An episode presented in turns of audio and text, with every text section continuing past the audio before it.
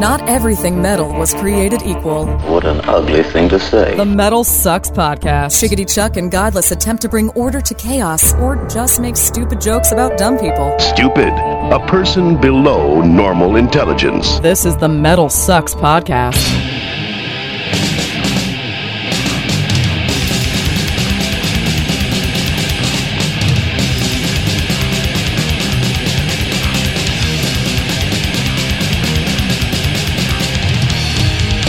Greetings and salutations, my fine metal Yes. friends. Welcome to another edition of the Metal Sucks podcast. How you doing? I am Chuck, I am godless. and this is your weekly examination of all things metal. This week on the podcast, we've got none other than Dan Briggs. Uh, he is the bass player for what three different bands now: uh, Orbs, Tree Escapes, and Between the Bear and Me. So we're going to be talking to him in our uh, feature interview, as well as hearing a brand new song from Tree Escapes on this episode. That'll be pretty badass, man. I love So- the way you pronounce your uh in trio. Tria, Tria. Tree Escapes. Tree escapes. Is it- is it- everybody thinks I was sounding say, saying something else like Yes. tree of scapes. Y- yeah, or tree escapes. Oh, tree escapes. Yeah, okay. like people stuck in trees. trio they get out of 'em. scapes. I need to Yeah. say trio escapes. No, is what I, I, I like tree escapes. tree escapes. Yeah, That's just tree escapes, man. It's what I do. Is how I pronounce it, man. And between the bird and me. Between the bird and me. Uh, this edition of the Metal Sucks Podcast brought to you in partnership with Converse, whose new Black Sabbath sneakers are available now. Visit converse.com slash Black Sabbath for uh, more information. Thank you very much. Uh, let's see. You can uh, follow us or you subscribe to us on iTunes. Um, So find us on iTunes. You can subscribe to us. Just search Metal Sucks Podcast, and it'll come right to your device every week on Monday morning. Uh, you can follow us on Twitter. I am at Bearded Ape. I'm at godless speaks. And we love to tweet. Oh boy, do we love to tweet! Oh, tweeting is so much fun. Actually, I'm, I'm getting better at it, dude. I'm Yeah. finally starting to get a little bit better at tweeting. That's awesome. And I've been trying to make sure that we're starting to tweet a little bit more with all the other podcasts that are going out out there Uh-huh. because for some reason in the last year or so. There, there, there were maybe four or five because you had the Metal Injection live cast, right? Like those guys do, uh, do a great job, and they they aggregate a bunch of different podcasts, the MSR cast, and all that stuff on their page over at Metal Injection, which is pretty awesome. But um, all of a sudden, in the last year, there's been like tons of podcasts, metal podcasts that have been popping up, man. Yeah. and I'm I'm kind of stoked about it because I, I'm you feel responsible. No, I don't feel responsible. I feel like the family is growing, though. Oh, I okay. fe- I feel like everybody's like been banging in a big pile, and suddenly we're popping out kids all over the place. you know, so Yeah, that may be so, but we're not dating on you know Match.com. I think we're dating on Ancestry.com. something like that. It's a, the primordial ooze is spitting out new children, and I love it. you Yeah, those children are woo. Oh man, that- one's not going to work. He's They're got special. He's got three arms. He's a little wingling dragon. Yeah, it's pretty cool. But no, there's some uh, the Metal Blade podcast kick, kicked back up again with uh, my buddy Vince, and then of course the Roadrunner podcast is back up. I, my another friend of mine, Tim uh, Tim Binders, got the Century Media podcast kicked back in again, dude. I was like, holy crap. Then uh, I like the Decibel podcast. That's, Decibel podcast. Yeah. They, the, even though some of those uh, that interview with Carcass, man, That's so good. that was good. It's so It was- good. It was rough. Oh my god! But that's what made it awesome. But they rescued it. I know. That I was know. so no, great. it was good, man. I don't know which dude in the room was the one who, like, there was at some point it turned was and able he to pull it back together. He, pu- oh, it was so brilliantly done. and that, and you gotta love that, man. But what what I the way I look at it is is that okay, we are on for an hour, hour and fifteen. You know, on average, every Monday we pop this podcast up, and I commute about an hour a day. So what am I going to do those other four days of the week when I when Right. I'm when I'm driving? I pull another podcast to talk about stuff that I like. So you know, if uh, we and I've been tweeting and sharing and trying to you know the the metalheads podcast guys, you know, and all Horns that stuff, and horns up, and uh, been trying to share as much about talking metal and Yeah. uh, Eddie Trunk's got a new podcast up too. So Now I feel bad that we're like not going to mention somebody. And oh no, it, it always happens. Yeah, yeah. There's gonna be somebody that we forget. They'll be like, "Hey man, how come you didn't?" Move? And that's how the rivalries start. Yeah. then then gonna be like, "Oh fuck that See, podcast." I wanted to start some rivalries, No, I but don't. nobody would let See, me do it. But I don't agree with that. I think I think old school radio is what used to be about pissing people off Uh-huh. and cutting people's tires and putting stickers on people's vans Uh-huh. and stuff. And I think the modern day, we're, we're, it's such a shotgun with so many people that are doing this stuff. It's so much cooler and more awesome to try to bring everybody together and make some cool stuff happen. So, so yeah, I, th- I I think it's a bigger family sort of idea, man. We're all in it together, man. We're all in this together, man. but in this episode, we're going to talk about. We talked about Dan Briggs. We're going to talk about oh Testament. Oh, I saw some W twos online, and that was not that was not fun.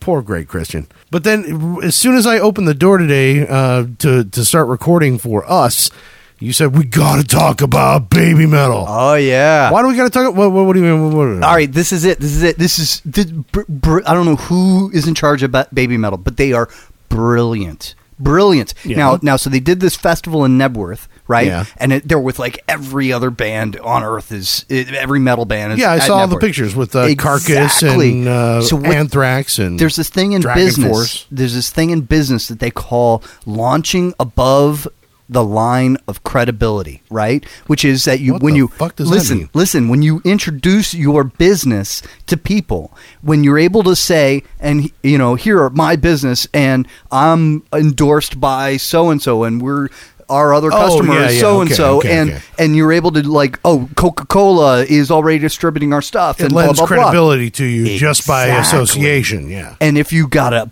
bunch of them, you've got super credibility. Yeah. You're on the map before you've done anything. And this is, I mean, every every like aspiring band needs to do this because that's why you hire a producer who's a name, not because he's going to do a good job making 'Cause your you're album sound good. associated with him. Exactly. Mm-hmm. And you know, you when you go on tour, you don't go on your own. You figure out a way to be opening up for so and so because once again, line of credibility. So what Baby Metal doing? Here are pictures with all these metal grates because now it works both ways. You pointed this out when we started talking about before the show. because I see it a different way. I, I'm actually looking at it from the other side. I think metal right now has got a fascination with youth. I think we're looking at it from uh, the outside. and We want to suck the life out of these young kids that are making metal, whether it's bands like Unlocking the Truth, who, of course, that news story just hit that they got signed to Sony Records. that was Uh, brilliantly put together too because the, the headline is very different from the story. Oh, the headline is so has absolutely nothing to do with what actually happened Yeah. in, in, in the story. but so the, if you but the it, headline does everybody good. Totally. Well, I mean, it does them a lot of good. I mean, or maybe, may, maybe, Sony. maybe it does, maybe it doesn't. I don't know. But, but unlocking the truth. Uh, there's that other band of 14 year olds that got uh, 20,000 Facebook likes in a, in 24 hours or whatever because their dad was on some New York website, New York People website thing. You know, and then you get the baby metal. So you got Belladonna trying to suck more life out of them so Mm-hmm. you can live another 50 years or whatever uh, in the pictures. So I think we have this fascination also with youth in metal right now and you see these young young like really young kids that are that are kind of coming in. And i can't figure out whether or not we're just in a glut we're not getting any new blood in there that are doing any that's doing anything new or if we're just like really searching for the next thing like trying to figure out what the next thing is going to be and we just can't figure it out yet I think more than anything, it's sort of like just confirmation that metal continues. You know what I mean? Everybody wants to know that they're not living in a, a, a demographic bubble that is aging and will die. You know, it- metal lives forever because there are these kids who are obviously way into it too. You know. I guess. you see a bit of that because you look into your audience, and you know there's there's a a, a, a seven year old in uh, you know checking out Slayer, but you know you got to see it when you see it. You got to see him performing. bands. You got to Yeah. see him coming up and actually doing stuff. Exactly. But I mean, I think a lot of us, a lot of people don't realize when they get into their twenties where where those bands are. There's still a lot of young bands out there. We just don't kind of associate it with it. This seems like an extreme case of it, where you've got all these bands that are teenagers, like literally teenagers, and and under eighteen, like. Uh, completely underage. It happened with uh, was it Black Tide or whoever, where those kids were 16, 17 or whatever, Mm. uh, and they got signed. I think it was Black Tide, uh, and yeah, because I met their parents when they were at South by Southwest or whatever, because Yeah. they were all seventeen and couldn't get into any, any of the bars. And it, it's just like we. It seems like we have this fascination with the really young kids that are making music, uh, and we want to. I think it's. I think it's because we want to vampire and we want to suck the life out of him.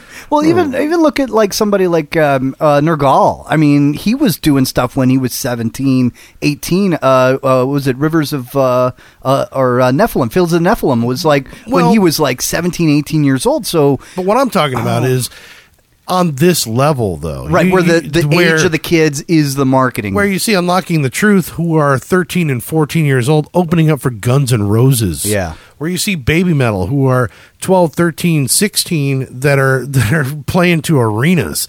You don't see that a whole lot, Yeah. especially in metal.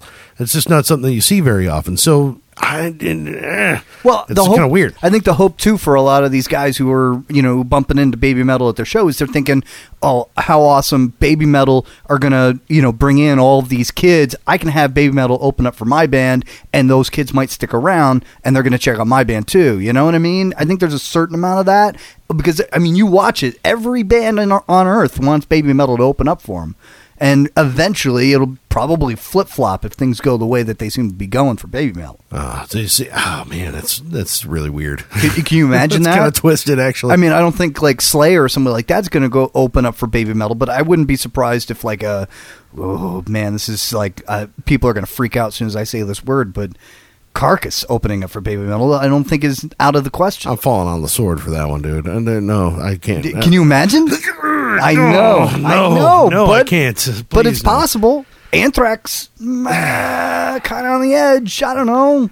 I, I could see know, maybe man. doing a co-headlining thing. This baby metal thing could blow up. I mean, it really could. Could? What do you mean? I think it already has. Don't- but I, I- I, I think it's. I think that that's already there. It's it, it, we're we're right at the center of the you know it, this is initial you know the initial well, boom. yeah, it's going to be there. There's going to be a fine line between. Uh, you know, kitsch and longevity and musicianship. I mean, there's the there. We have yet to see how all that's going to play out. I mean, that's the one weird thing with any of these bands that are on the really young end of the spectrum.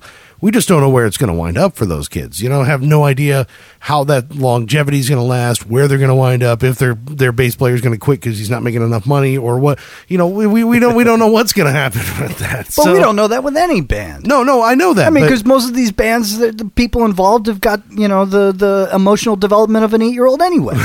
It's true, but these are actual eight year olds. I know, but I mean that's the difference is that these are actual eight year olds that are making music, so it's gonna be a little bit harder to define. they, they they they can develop a backup plan a lot faster. right? It's like, well, until you have hair on the field, you know, you know what I'm saying. I mean, you get, you don't know how this is gonna go. Yeah. you have no idea uh, or how. Uh, when you're at least in your 20s, you've got you've developed some sort of personality to the point where we know exactly who who you're going to start to be.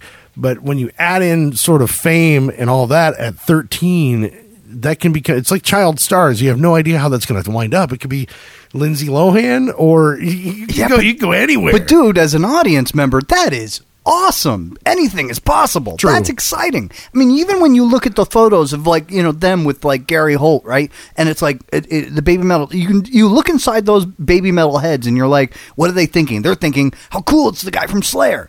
And then you look inside the head of Gary Holt, and Gary Holt's like thinking. I wonder if they're going to do a tour again this fall because the mortgage payment in December is going to be a little bit. You know what I mean? I'm looking inside the head of Gary Holt, going, mm, "Young Japanese girls." That's what, that's what I'm looking at. Oh, I don't. They're, they're way too young though, dude. yeah, I know.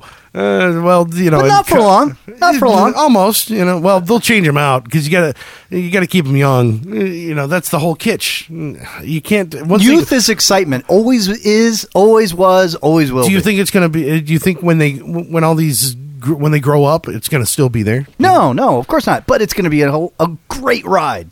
For what five years? It's a roller coaster, 10 years, dude. It's a roller coaster, and you, you know it, you stand in line for for you know No, an no, I hour mean, and a half. I- I'm not the saying that- ride yeah. lasts ninety seconds, and you're thrilled. no, That's no, I'm not saying it's wrong. I mean, I'm just Oh, saying no. that. Do you think it's gonna last? Do you think there's like longevity in that? or No, no? no, of course not. Yeah, yeah, that's gonna. That's the only sucky thing. But I'm it, getting in line. I'm getting in line. Oh no, I played I played them on my on my terrestrial show the other night. I was like, ha, because they're fun. It's Yeah. it's a lot of fun. Uh, yeah, we'll we'll have to see how that turns. And, out. and you know it'll be interesting too on a musical level, not just like marketing level, but on a musical level. What they're doing is mixing, you know, metal with a genre that nobody's really tried mixing it with before. That that Jap, what do they call it, J-pop Uh, or some- K-pop. K-pop. Um, so Except that, that's Korean pop. They're Japanese. well, you know what I'm saying. Anyway, they're mixing it with that, whatever it is. get your Asians and country straight, man. Come on. Well, I tried. Racist. That's why I You're- said you're a J-pop. Racist. I said J-pop. Well, okay, You maybe said it is J- K-pop. J-pop, but uh, but anyway, so so that's kind of cool, and so I can see how like other people would then go, "Oh wow, if you could do that, then wonder if we could mix metal with this other thing, and that'll work, and that could be awesome, whether know. it's 16 years old or you know 36 years old. And then you have new metal. Awesome. How, this is how new metal is born. Let's see if we could put rap in our metal. Oh, yeah. Well, hey Hooray. man, that, that, they, that, they did that 20 years ago. Speaking of weird fusion, how about we get into our interview with Dan Briggs? Ha, see, uh, tie things together there, man. Uh, how that. Oh yeah, See, yeah, because Dan Briggs is uh, he is in what three bands? He's in a band called Orbs. He's in a band called Tree Escapes, and he's in a band called Between the Bear to Me. And uh, he is a pretty badass bass player. And we get to sit down and talk with him uh, when he was doing double duty on tour here in Austin at the Mohawk. And uh, Dan Briggs is our guest on the Metal Sucks podcast.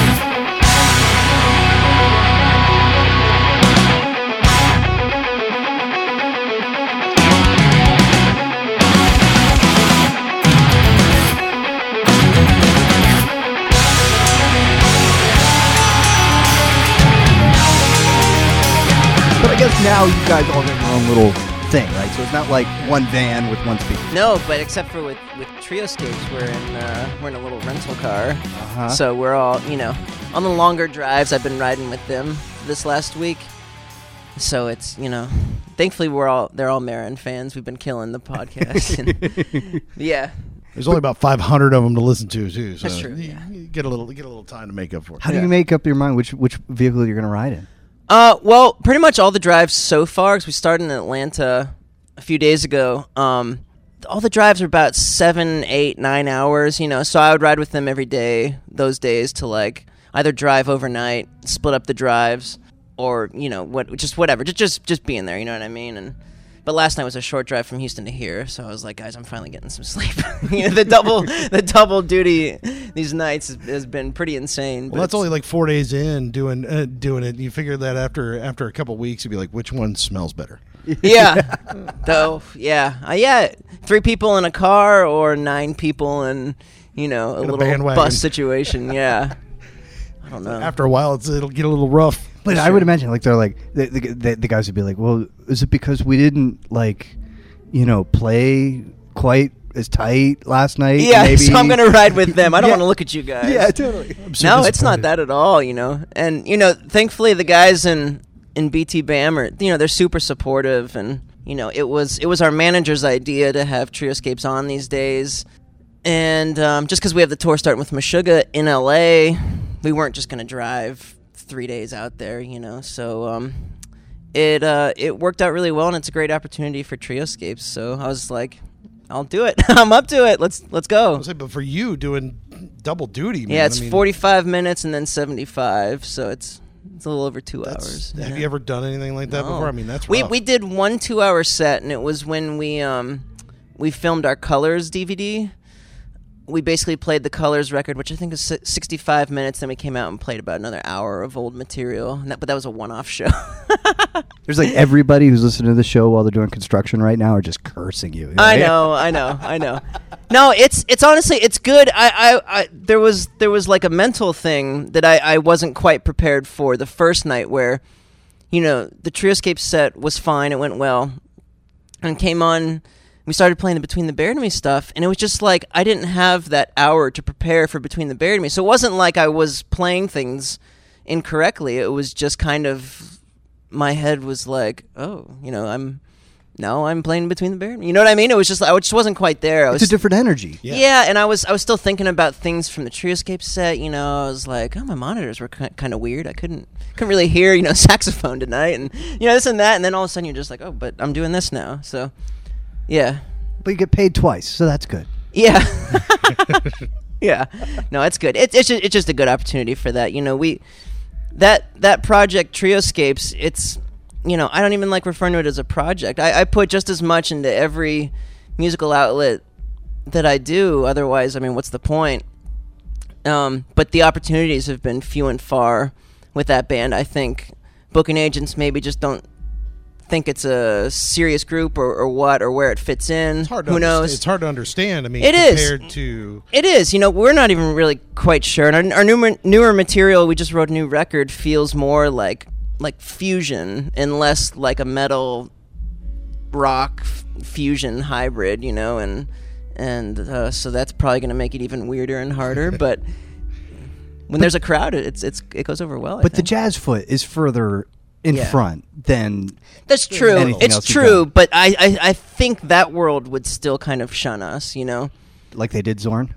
like they did Zorn. Yeah, but you know, but he's had a brilliant career, Mm-hmm. you know. So Well, half of the mark of that is to do something different.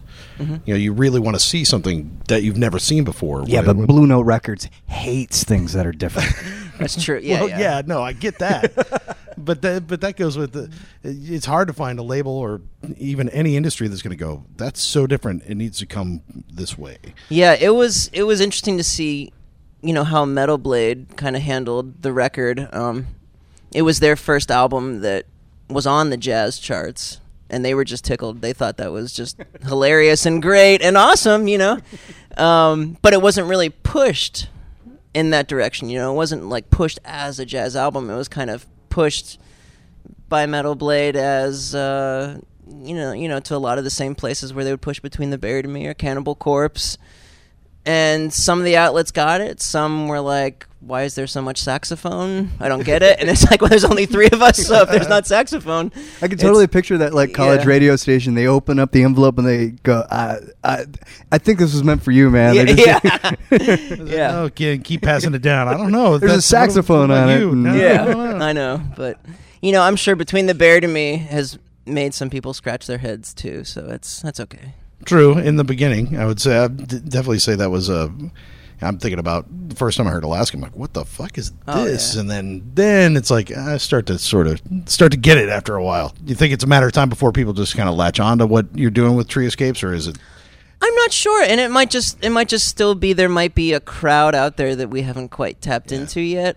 Every so often we have kind of like members from the 50 plus club out there who, you know, I mean that's that's why Walter our sax player and I like why we got into like Mahavishnu and Return to Forever and um, and those original fusion groups was because our dads were listening to it at that time, and they still had the records when we were in college, and um, kind of broadening our our uh, our musical minds. And so I think that crowd, like to know that there's something sort of kind of like that, you know, that's that's out there, you know, the people that have come out like are into it, but it's like how do you reach those people? I have no idea. Yeah, and, and also with that world, it seems so like it's so like school based. It's university based. It's like you know, you- 101 you get real book, 102 you Oh, get yeah. real book two, Yeah. and you know. But it seems like over the last decade, now they're teaching Zorn. You know, and uh, well, that's kind of. He he he made his own mark for so long, and Yeah. now they're accepting it. Yeah. And you know, would hope that that's busting on the board, you know, down the walls, so that eventually they're teaching BTBAM. Well, yeah, yeah, that would be awesome. I, I think I think both groups just kind of show that there's uh, maybe that there, there's just more that you can do out there. You know, I, I think that the saxophone is not a one-dimensional instrument. You know that metal compositions are not one-dimensional. You know, like I think both groups kind of show that there there there's a lot more you can do. there's got to be like a uh, I don't know. You know, when BTBAM's getting started, it's like you're you're forging something completely. It, that's a that's a field that nobody's tried to grow anything in before. But when every time you do a project now, you've got to step up. You've got something that sort of there's a there's a launching pad that's somewhat been built already. Uh, uh, does that make you more comfortable in trying different stuff, or is it still the same? Uh, you know, impetus. You know, uh, creatively. Yeah, I th- I think we've always had that urge, and that's kind of, you know, like you said, like the material in Alaska kind of threw you for a loop. At that at that time, we thought we were, you know, mixing all these things that we loved really well, and then found out that we could do that even better on colors, and then even better, and then even better, and um, to now it, it's it's not like you don't think of it as like we're taking this you know fast metal part and mixing it with like you know like a silly like quirky Beetlejuice Danny Elfman type section and then mixed in with something that sounds like you know Rush or whatever. It's it's just like all of a sudden our arranging and composition skills have just become oh well then we do this or then we do this variation but we do it like you know it's just like a quirky boom chuck piano thing you know and the the compositions just kind of happen that way I think we just we've just gotten we just kind of get better at arranging and for me personally writing like before i send something to paul and the other guys and between the buried and me, I just I have a, an insanely big filter. You know, an idea starts, it grows. I sit on it while we're on tour. I come back to it. I'm like, that sucks. Or I go through it. I'm like, well, what if I do this? What if I do this? Or you just hear something differently. And I can say talk about this now because right before this tour, I started sharing music, and Paul sent some stuff. But the record's been out for almost two years, and so the stuff I'm sending, I've been kind of working on for two years. You know what I mean? Mm-hmm. In between tours, little bits, very casually. Like you don't really start to like really go hard and stay up, you know, at all hours of the night until you're really in that process. Because there's there, there's just no point. You know, it's good to take that time, casually write, and just grow.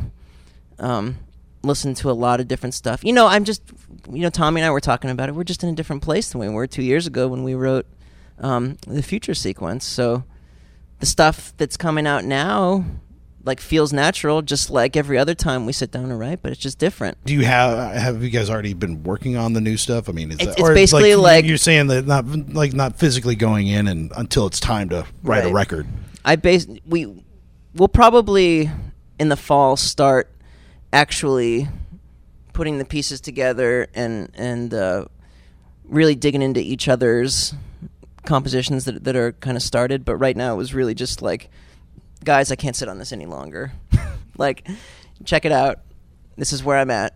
You know You got to quit thinking about it for a while. really do yeah because some of the stuff some of the stuff it was just like and this was like this on the last the parallax 2 record where i had written a bunch of stuff and i would write to a certain point and be like you know i'm done and then there was a couple instances where i wrote and i'm like i th- i think that's that might be a song that might be a piece you know and that was like goodbye to everything astral body and uh, bloom on the records you know and i sent it and they were just like yeah that's that's it. That's that's a song you know? And that that's very rarely happened in the group you know because the songs are generally longer and these those three songs were kind of like bursts you know? And goodbye to everything astral body was all written to kind of start this start the record and i kind of you know tommy would frown on it but i originally viewed astral body as like um an instrumental song where you had like the melodic beginning, this instrumental, and then come into it. And thankfully, Tommy, you know, I, I'm just I don't I don't write with with vocals in mind generally. I'm just when I listen to music, I, I hear the music, I hear a melody, but I don't hear you know the words or this and that. But I love it, and you know, thankfully, Tommy's so good at um, really adding another layer and taking the songs you know to a, another level, giving them new life. So he It did a must be great hard job. to with take that. it personally, though. Not No- take it personally no, when. I, well, I, I think for him, just because, yeah, he hears me say like, "Oh yeah, I've got this this instrumental piece." I'm sure he's like, "Oh yeah, great," you know. But even like like when you when when like you say you come back and you're like I can't do anything more with this and you Yep. hand it over and then they tear it to pieces or they Look at what we did with it. chop off stuff and and you're like whoa whoa whoa whoa whoa that was that one part that happens sometimes. The last song we we worked on together on the the last record was Extremophile Elite, which is kind of right in the middle of the record, and that was, you know, that song was really important because we had things that we wanted to tie in. You know, it, it's just the middle piece in the record, like, and for uh, an album that's um, has so many themes interwoven throughout it.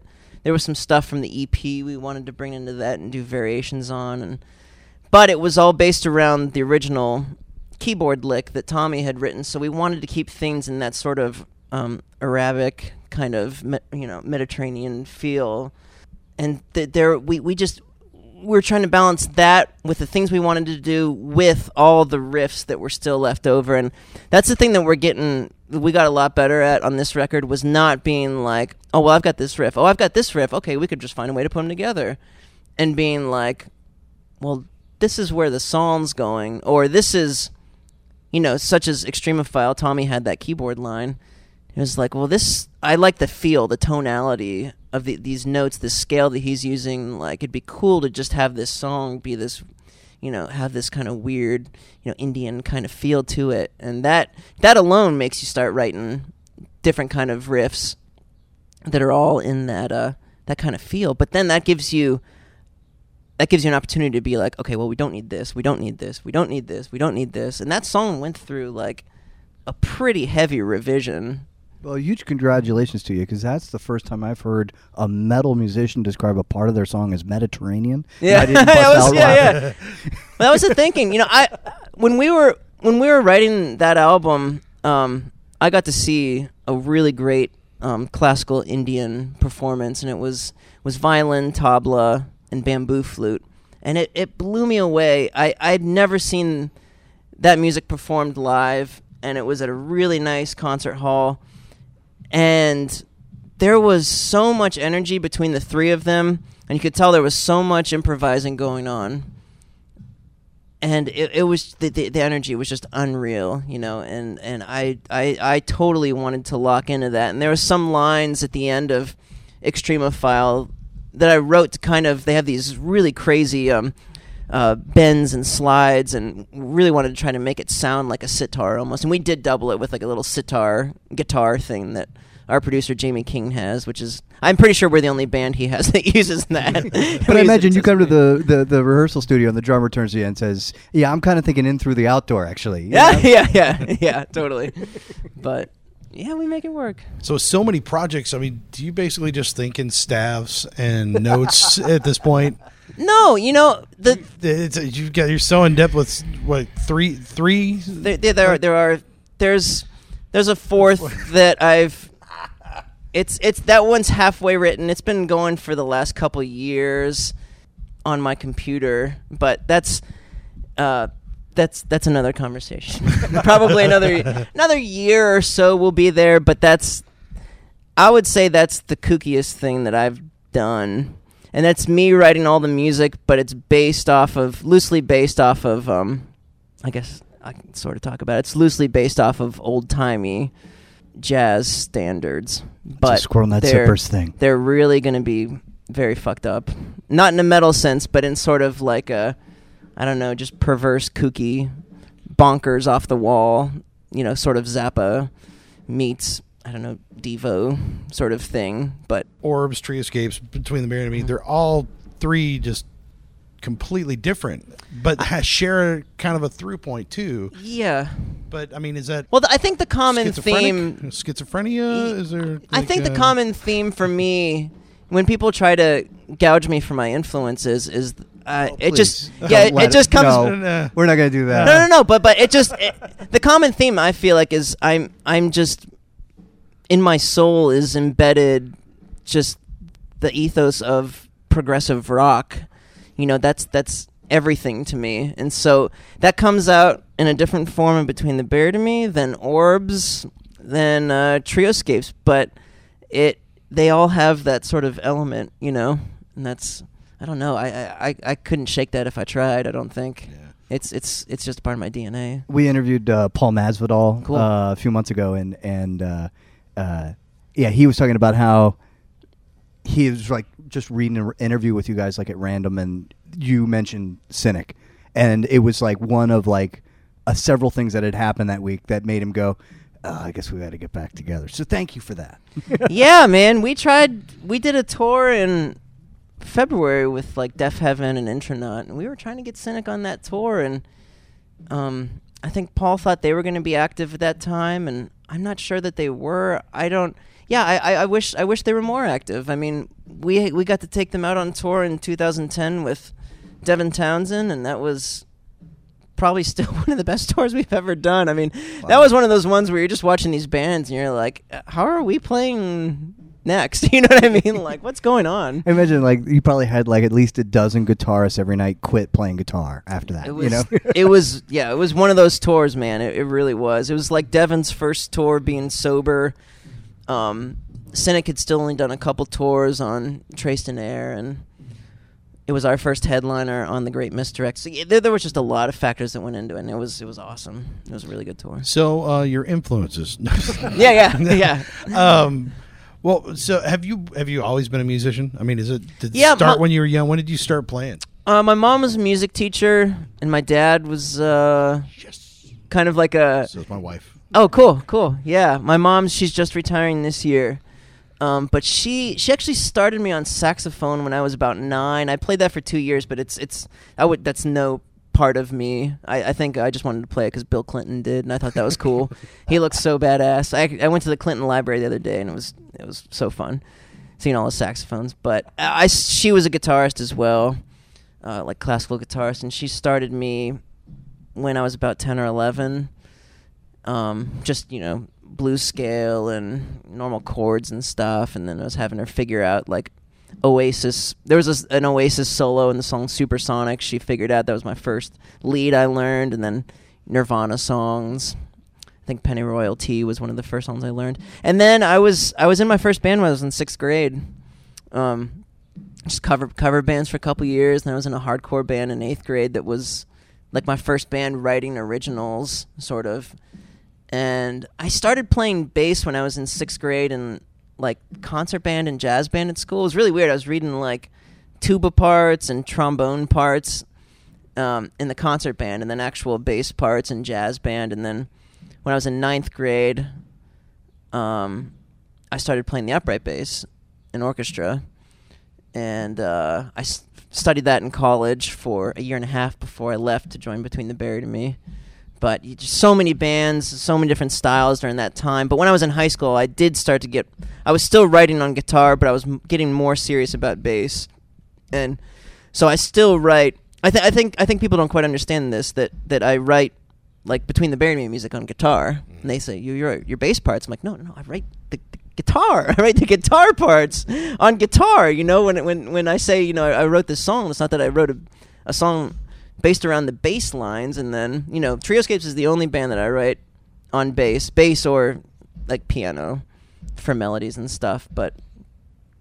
Yeah, I, I play much less guitar now, but it's still like I, I've I've sort of my writing focus has almost kind of shifted more towards piano. You just see things so differently and, and write different stuff. See, I would imagine like every time you change an instrument, you're learning something that you can apply to another instrument. Totally. You know, and, then you know, you talk about saxophone. Yep. Your breathing is part of the music. It's like driving a stick yeah, shift. and that's something that I've had to learn uh, in writing stuff with Walter. You know, sometimes I'll write a line and I'm like, oh well, and this is a unison, and he's kind of like, okay, well that octave jump is going to be really hard in the middle of you know.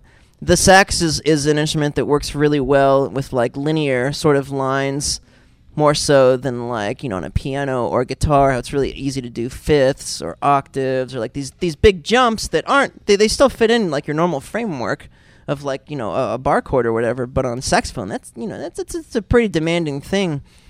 So thinking of him in terms of his range, how high and low he can go on the instrument, plus breaths, like you said, and uh, steps in terms of like the interval uh, jumps. You know, that it's just it's just all these things you have to take in.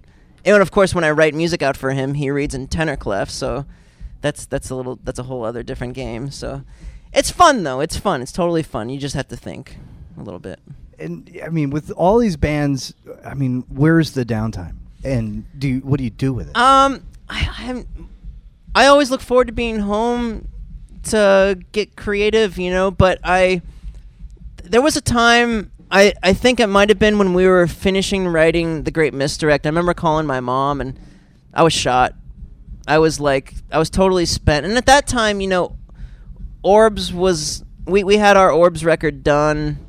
I don't think we'd really toured much but it was just something where like finishing up you know of course finishing writing swim to the moon which was like 18 minutes long. I remember j- i was just being totally done. And um, my mom was like you need to have something. And um, i got really into running around that time and running is, is a nice escape for me. Um, but really it all just comes back to i'm i'm just if i'm home and i'm not working on stuff, I think I feel lazy. I feel like I'm wasting time.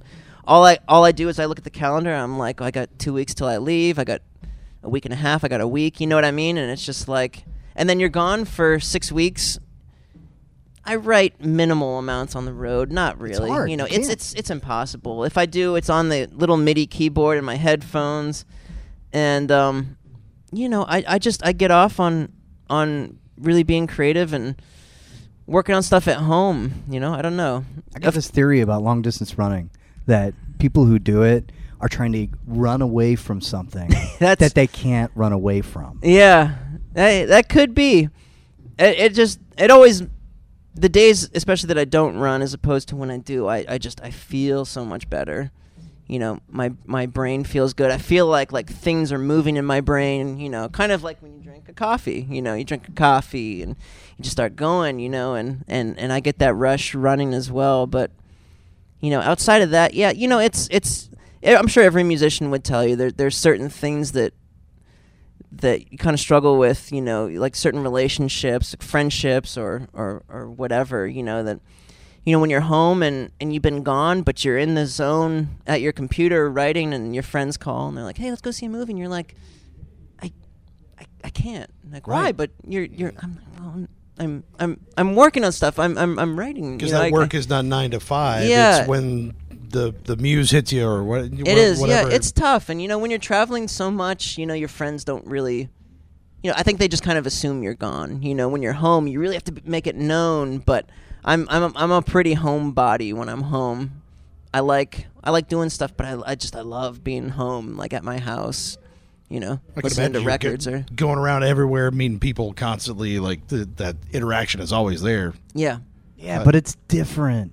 Well, yeah, It's but- not your buds. But at the same Yeah. time, like, sometimes just cutting it off and ooh, sen- uh, sensory overload. You got to think after a yeah. while. No, it's it's very nice to shut it off, and we're kind of like that after shows. You know, we we don't often like just come out on stage and hang out and and talk with fan. I mean, you know, I, I come out every night and I pack up my stuff. You know, it's just it's just part of the process. Like it's kind of like puts my mind at ease, but I still have like a little adrenaline. You know, and kids always want to talk. You know, talk to some kids, but you know, you kind of you get on with your night, and some of the guys just just won't be around. You know, they kind of get off stage and they go to the bus, they shower, and then they're out to get food or whatever. And you know, I don't know if kids think that that's us like just hating on them, but it's just kind of like I don't I don't know. I, I think I think we're we're very we're pretty private people, and we're Shy? I wouldn't say Tommy might be a little shy around people, but um, I don't know. Um, yeah, I, I don't, I don't know. I, I think I think we just like we like doing it for the hour and a half and then just not doing it. You like the sort of a little bit of separation yeah, between you because you and- know, on when we walk off stage before we play an encore, it's just immediately like, oh man, I can't wait to go get burritos, or you know, I wonder what the score of the basketball game is. You know, you're you're already kind of out of the world, and then you're like, oh, we're gonna go do this. You know, sometimes we're backstage for like two minutes before Blake's like, uh, guys, are we gonna? And you're like, oh yeah, yeah, yeah, yeah. Let's let's, let's go play another. Yeah, let's do it. I don't know. That's you know? surprising to me. I, I would have figured you guys would have been, I don't know, much more like, uh, uh, like, hey, everybody, come join us backstage. Yeah, and with yeah. the way Yeah. the way and the way the between the Buried and Me fans kind of are, that that almost seems like an interaction that you would have to nurture. Yeah. in, a- in a lot We of love ways. them. They're great and they're very dedicated, but they they at can least be ten feet away. they can they can be pretty intense, you know. And I think I think anytime you have kind of more of like a musician based crowd, you know, you kind of find that. You know, we saw it with Dream Theater all the time. I mean, getting to they they would get to the hotel, you know, they'd be running or you know, it's just it, it's it's intense, man. Just kids camped out, you know. I mean, that's that that's for them. That's a more extreme thing. They've been a band a lot longer and but I, I really feel like it's more just because they're kind of in that like you know musician you know type band that's kind of put up on a pedestal for being a certain kind of musician that you know just shreds or whatever i don't know you know i, I don't know i'm trying to figure out how to describe that Well, you get obsessed about it. I guess so yeah What the fan does? Yeah, a little bit. I mean, well, when you see somebody who does, uh, especially like say if you're a budding guitar player, a budding ba- bass player, you see somebody who you admire. And Oh, yeah.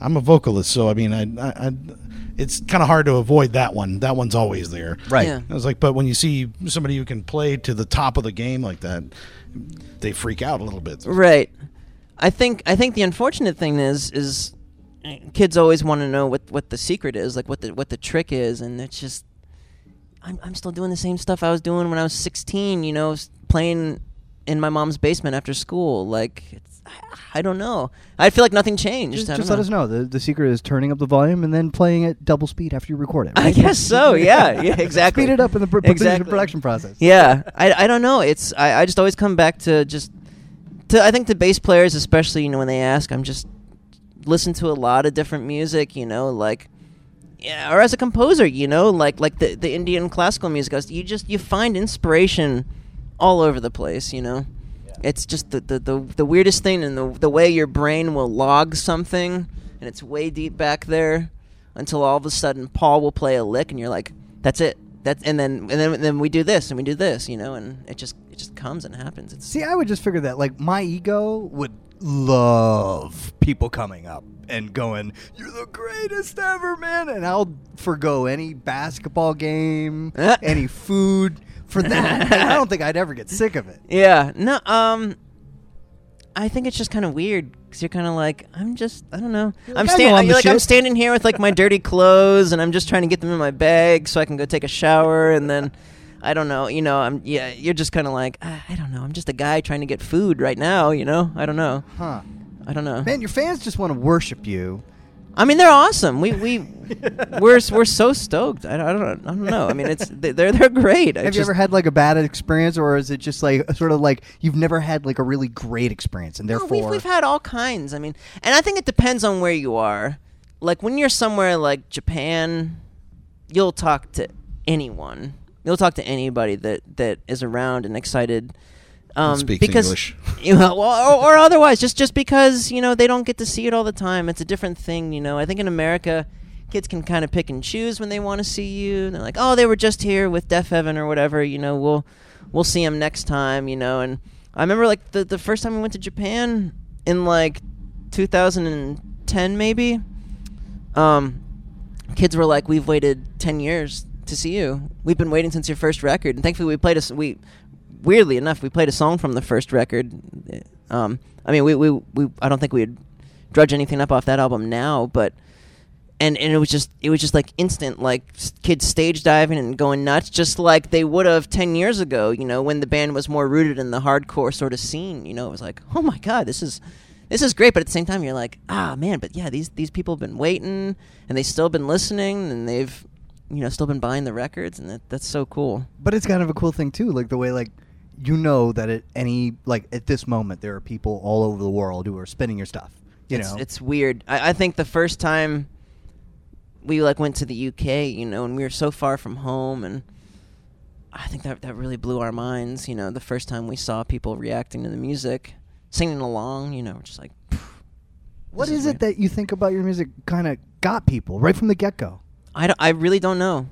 I'm not sure. I mean, you know, I I joined the band after the Silent Circus, and I was a fan of the band, and I knew Tommy and Paul from their old band, Prayer for Cleansing, and I liked Prayer for Cleansing because they were just a little different. You know, we were all listening to hardcore bands, but we liked, you know, certain metal stuff, and then all of a sudden you heard a band that was kind of mixing the two, you know, and sort of like you know a metalcore way. I like I don't know. I, I, I we we kind of like feel weird about that term, but like that's pretty much what they were doing at the time in like 1998, 99 and uh so that just seemed a little different. We were kind of into that and they were obviously great players for a hardcore band. And I guess that kind of like came over into between the Buried and Me, you know, and and it was just the way they were mixing genres on the first record or two and I don't know. Do you have any tattoos? No. Is there anything that like you're so passionate about that you would consider permanently affixing it to your body? I don't know. Maybe the Cleveland Indians, but they're Isn't that such offensive a. though? What would happen like after the Redskins lose their? Oh no! I'm I'd sorry, probably I'd the get I'd get the uh, I'd get the the the C logo. They they've got this like. It I mean, I mean, I'm not gonna get it. I'm not gonna get a tattoo. It tattoo. almost but looks like the Reds. I- I'm- I- I'm- I'm at the Yeah, yeah, that- that's- yeah, yeah. I'm at the gym and like they got the baseball games over uh, or finishing up, and it's Cleveland, Mm-hmm. and they're in Cleveland. Oh no, I'm sorry, it's the Braves. I completely Okay. But the, Oh, they do the all chop. All the fans are doing the chop, Yeah. and all the little kids are doing the chop, and I'm like, ah, I feel bad about it. And then I'm looking, dude, there's two outs in the ninth, and they're like four runs down. I mean, I know it's pick and choose your spots to be They're offensive. passionate. it's about it's a it's a hard thing, man. I like I, I don't know. You know, I've I've been a, a Cleveland fan since I was six years old because I grew up in Pennsylvania, but like you know, just an hour or so west of Cleveland. So it's hard it's hard to comment on because for so many years you just didn't think about it. You know, You realize it's baseball, right? yeah. I love baseball. Yeah. Baseball's awesome, man. See, I've been trying to talk this guy into baseball, and he won't do it. Yeah, no, that's Yeah, that's what I grew up with. I still listen to it on the radio. Like, yeah, everything. That's my favorite way to listen to baseball. Actually, I love it. Yeah, it's the same announcer as when I was a kid. Like, I grew up with this guy. It's crazy.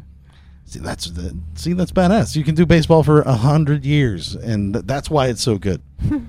no, It takes hundred years to play baseball. That's, that's why. It's not cricket. Cricket takes actually multiple days. It's it's insane. see, I I don't even understand cricket. Like I, I I spent a little time trying to figure it out, and I still don't. I still don't get it. Baseball with less bases. when when they do when they show the highlights, it's kind of interesting. I mean, they they- they'll club the ball out of the park. It's pretty. But that's true of all the sports. Yeah. Uh, the only thing I'm really interested in are the highlights anyway. I know. We're talking about music, man. But it's like it's it's it's, fu- It's everything, It's yeah. kind of funny Yeah, because there's exactly. so much about what BTBAM does that is against the norm in metal, right? Like I have no tattoos.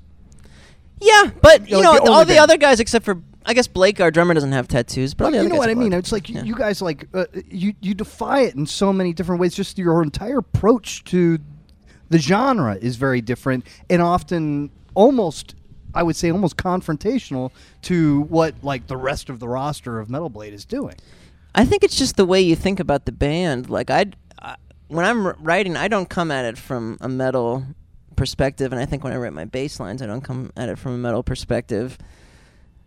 And I think that's what's kind of helped over the years. You know, um, it just is what it is, and then you know because it's us playing it, the five of us playing it, it ends up sounding like it does. You know. Because we all have those different influences or whatever, you know, or maybe just because I don't think of it as a metal band, you know, maybe Dusty does, and then those two things kind of converge, and you know, Do you think there'll be a time where like the metal almost completely falls away from what you guys are doing? I don't know. I mean, I would say you know that it's so early to comment on, and because it's only material that I had written, but a lot of this, the, the place where I'm at is more. um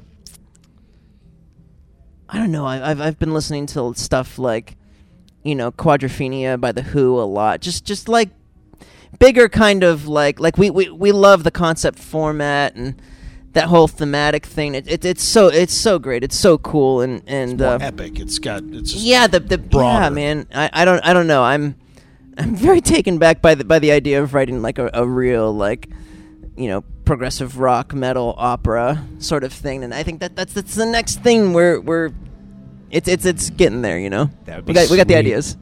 yeah. That would be What- sweet. What, would the storyline be? I'm not sure. Tommy said he's got some ideas. It, again, like it's so early. It's so mm-hmm. early. You know Dude. that we haven't even talked. A Vegas residency, you build the entire theater to go along with. yeah, Aw. that would be cool. Yeah, You could do it. Let the fans come to you. I know. You can hide from them in Vegas. That's true. and we can just get off stage and take the hotel or the the elevator up to our room. That's right. Yeah. That's right.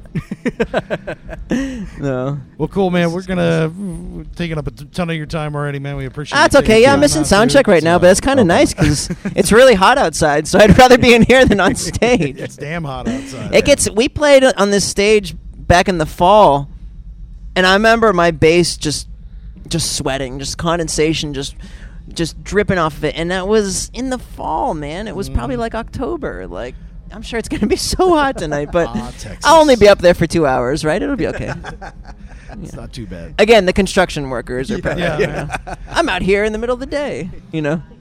So let's see. New between the Buried and Me comes out in in what August, right? No. Yeah, right. we'll start writing in the fall and Start writing in the I bet. I bet. I bet we'll be recording like next spring or a little earlier, and then you know it, Why it'll does it probably take so yeah. long for bands to do that? to what? To, record? to like, well, you, you know, it's like it used to be that like bands would put out two albums a year. Now I know that they were playing three chords, but Yeah, I don't know. Maybe they toured less. I mean, you know, that's that's how we make a living. It's how we make money. You know, we don't. that's why I would think that you guys would be like, as soon as the- the songs are recorded, we're in the studio, you know, like a and lot of get it out by Christmas. I mean, a 'Cause lot of we- people were speculating about you guys about next thing up is going to be an album, and then boom, here's the tour that you're doing now. Yeah, we were we were planning after that Deafheaven tour to take off through the summer and then start in the fall. And this the the Meshuggah tour offer came in like um yeah, it, it was it really wasn't long. You know, it's only like 11 shows or something with them.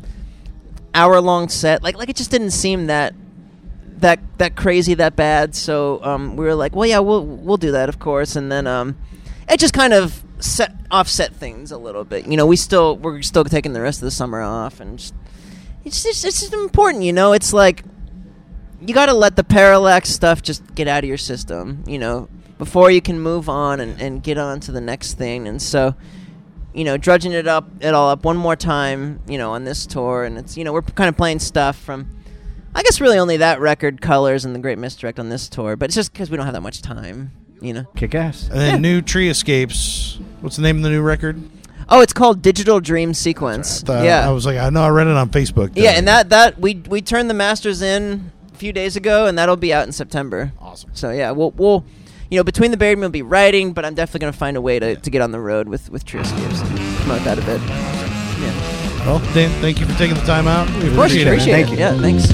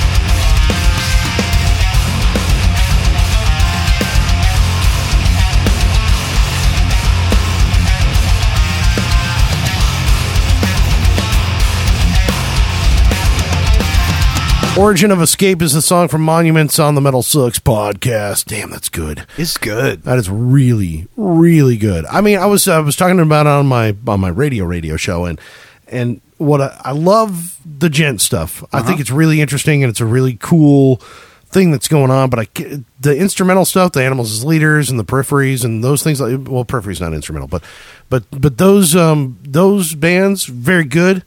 They're just missing something. Like there's just something that's missing a little Yeah, bit. a vocalist. Uh, well, well, that, but also like in, in Periphery's case, it's a lot of you know pretty vocals, and there's pretty vocals in that. But then he gets that he gets that scream in there, and that's what I want. I want a little bit heavier, a little bit more. uh, I, I guess to me it's it's like a little more beef. It just sounded yeah, sort of the same thing, but I don't know if it's necessarily the the the the the, the growl necessarily that makes a difference. It's just it sounds like they're really believing what it is that they're maybe, singing. You maybe know that's what it is. I, but see, I think really believing it has to do with you know the growl. Yeah. Personally, in my humble opinion. But I don't know. That's uh, that's good stuff. I can't. I would tell you the name of the album, but I can't even. It's the Amanana Nooses or something that's got like uh, yeah too many too many like vowels in there or too many like most djent stuff. Yeah, I'm like, damn it, I can't, I can't say all those together, man.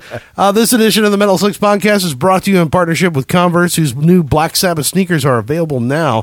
Visit converse.com/slash Black Sabbath to get yours. Those are uh, pretty sweet sneakers, man. I don't, except with those those sneakers, I just don't know what if I buy them, I don't want to wear them. Because they're so kick ass, Right, right. Like I, I, they had some special ones for. uh You see them for all kinds of different stuff, and, and man, I just don't want to wear them. Yeah, but dude, you, I'm looking around your studio. You got lots of stuff that's still in the box. It's awesome. Uh, just showing off that you know it's Yeah, that's true. you know it's kind of cool that way. Get my Black Sabbath sneakers, wearing the Black Sabbath show, my Black Sabbath shirt, and be good to go. Yeah. be awesome. Yeah. Right, good times. When when are they gonna have the GWAR sneakers? I mean, that'd be GWAR sneakers. You wear those to the GWAR show. Actually, you know what would be cool is if they're GWAR sneakers, they'd be white and squirt blood. Yeah, yeah. totally. squirt, squirt, squirt, squirt, squirt, squirt, squirt. Every time you, every time you walk, that'd be kind of cool. Well, it's like when Slayer put out uh, uh, uh, "Seasons in the Abyss." They sent out uh, the the the radio single in a blood pack. Oh, nice. You know, which was cool. Nice. Except that in mine, it's all dried up now. when I had the secular haze from uh, from Ghost, they sent out a little communion wine, uh, little things with it, uh, and communion wafers. I was like, oh, all right, all right, yeah, there you go, good, good, good times. I like, I like that radio kitsch stuff, man. Some of that's kind of fun. It's how do you get the attention of programmers? You know, Right, yeah. Mm-mm-mm. good times. That'll do it. It's how you make money. Oh, wait, or not make money. That was what we were going to talk about in our last segment about Testament because uh, there's nobody can shut up about Testament, can they? What's what is it with bass players and not making enough money? So it was it was Greg Christian, right? The the most recent guy, and then there was another dude. You said, Uh, no, I was. Um, or is it just his? his no, I think I'm. I think I'm tying two things Okay. together in my head. I Right. think I think I'm tying together at the Adam Duce thing from Machine Head in my head. Right, right. Because he was pissed because he didn't make any money either. Dude, I totally hope that when uh, Rob sends the checks to Adam Duce, that he does it just like Steve Martin did in The Jerk, where it's like a whole bunch of checks for one dollar, One dollar, 25 cents. Yeah, that'd be so great. Mrs. Newsbaum, one dollar and twenty five cents. Adam Duce, six dollars and sixty six cents. I'm taking this remote control. one by one. That would be so And hilarious. this chair, this chair is mine too. yeah, totally. Well, I mean, it, it got so bad apparently for uh, Greg Christian that he actually posted on his Facebook a copy of his W two statement, his earnings statement, and I was like, "There's no way this could be." What really is he really doing that? He yeah, he posted a picture of his statement up so that everybody could see that he only made thirty seven thousand uh, dollars gross. Yeah, but Testament year. didn't do anything last year, did they? Yeah, that's what I was trying to think. I was like, did I mean, they, did they tour six months out of the year? Maybe did they do? Yeah, exactly. I, I maybe don't, I don't remember. I can't. I'm not like putting it together because I, I, don't think I saw Testament last year. Yeah, and I, yeah. It's sort of like, well, dude, maybe they only toured four or six months out of the year. Thirty seven K for four months out of the year, that's not not a bad living. Hey man, twenty five thousand dollars for a bass player, bro. Come on, man. That, that's yeah, that's gear by itself, man. But uh, uh, I guess what I'm saying is that like you you getting paid six figures as a musician. That's what it basically comes down to. Wait, if what? you're getting if you're getting 37k in four months or five months, you do the math. Oh, oh, okay. You, I see what you're making saying. six figures I for was that like, year. wait. I was like, how do you add that up? Six figures. There's, there's only five there. I, I know there is, but I mean, what you got to do is you got to you know be in like extrapolate that from Exactly. whatever you know, then your clinics or whatever you can do. Exactly. Da, da, da, da, da. Yeah, but you know, can't parlay expect that into whatever. If yeah. you're just an employee, you can't expect Testament to be paying you while you're sitting on your butt waiting around for whatever's going to happen. next. Well, unless you are part of like actual, you're getting stuff from the record sales. You're getting stuff. You're getting royalties. You're getting points off of the merch and everything else. So I mean, if you're a hired gun, that's a lot of the stuff that you're going to miss out on. You're you're not going to get any of that stuff. I'm impressed that he got a W two. I know it sounds like a money nerd to me, but I thought he'd be 1099 at best. Uh, 1099 is you're an independent contractor. Yeah. W two is you're an employee of Testament Inc. Right, and and if you're an employee, then you know you've got like, uh, uh, you know, if you get fired, you get you got uh, right to uh, What if he has, uh, unemployment, health insurance. Yeah, health insurance might be included. You know, all sorts of crap like that. What's the Testament 401k plan look like? I don't know. Let's yeah, see. let's check out that W two. I want to really analyze. Yeah, let me let me look at his W two and see what he got. Okay, he withheld tax for Social Yeah, maybe Security. he, maybe he only made 37k, but maybe 10k went into a health savings account and he doesn't even realize I don't it. see anything in a Roth IRA here, so Yeah. we're probably doing a, no, no, okay, okay. Oh, state income tax that always rapes you. That's that's terrible right there. Yeah, dude, move out of California. Uh, Yeah, first off, you, you move you move to Texas, you don't have to worry about the state income tax. That, Totally. that'll help you. That'll get you another three thousand right there. Bro. I guess I'm saying that, like, all right, so he had this really great anecdote about how he was making what, like 250 bucks a gig or something like that, Yeah. and then, uh, uh, you know, he's struggling. He's not even getting a, uh, uh, uh, what do they call it, a per diem, right? Mm. And then, and then here comes uh, Chuck Billy, and he's like, "Hey, man, I just upgraded first class for the tri- trip back." And you're like, "How much is that?" It's like three thousand bucks. And you're like, "Ah, dude, I only make two hundred fifty dollars." Well, I'm looking for the quote here because um, what did he say? It, it just feels like he's, or from what it reads like, it looks it reads like he's just kind of butthurt about the whole Yeah. situation, and it's like, well, I don't, I, I, I don't, know, But I'm- he, I don't. I don't read anything in there where he goes. And so I go to the guys in Testament and I said, "Look, hey, I'd like more money and I'd like a per diem, and can we talk about it?" He doesn't include that. He just quit.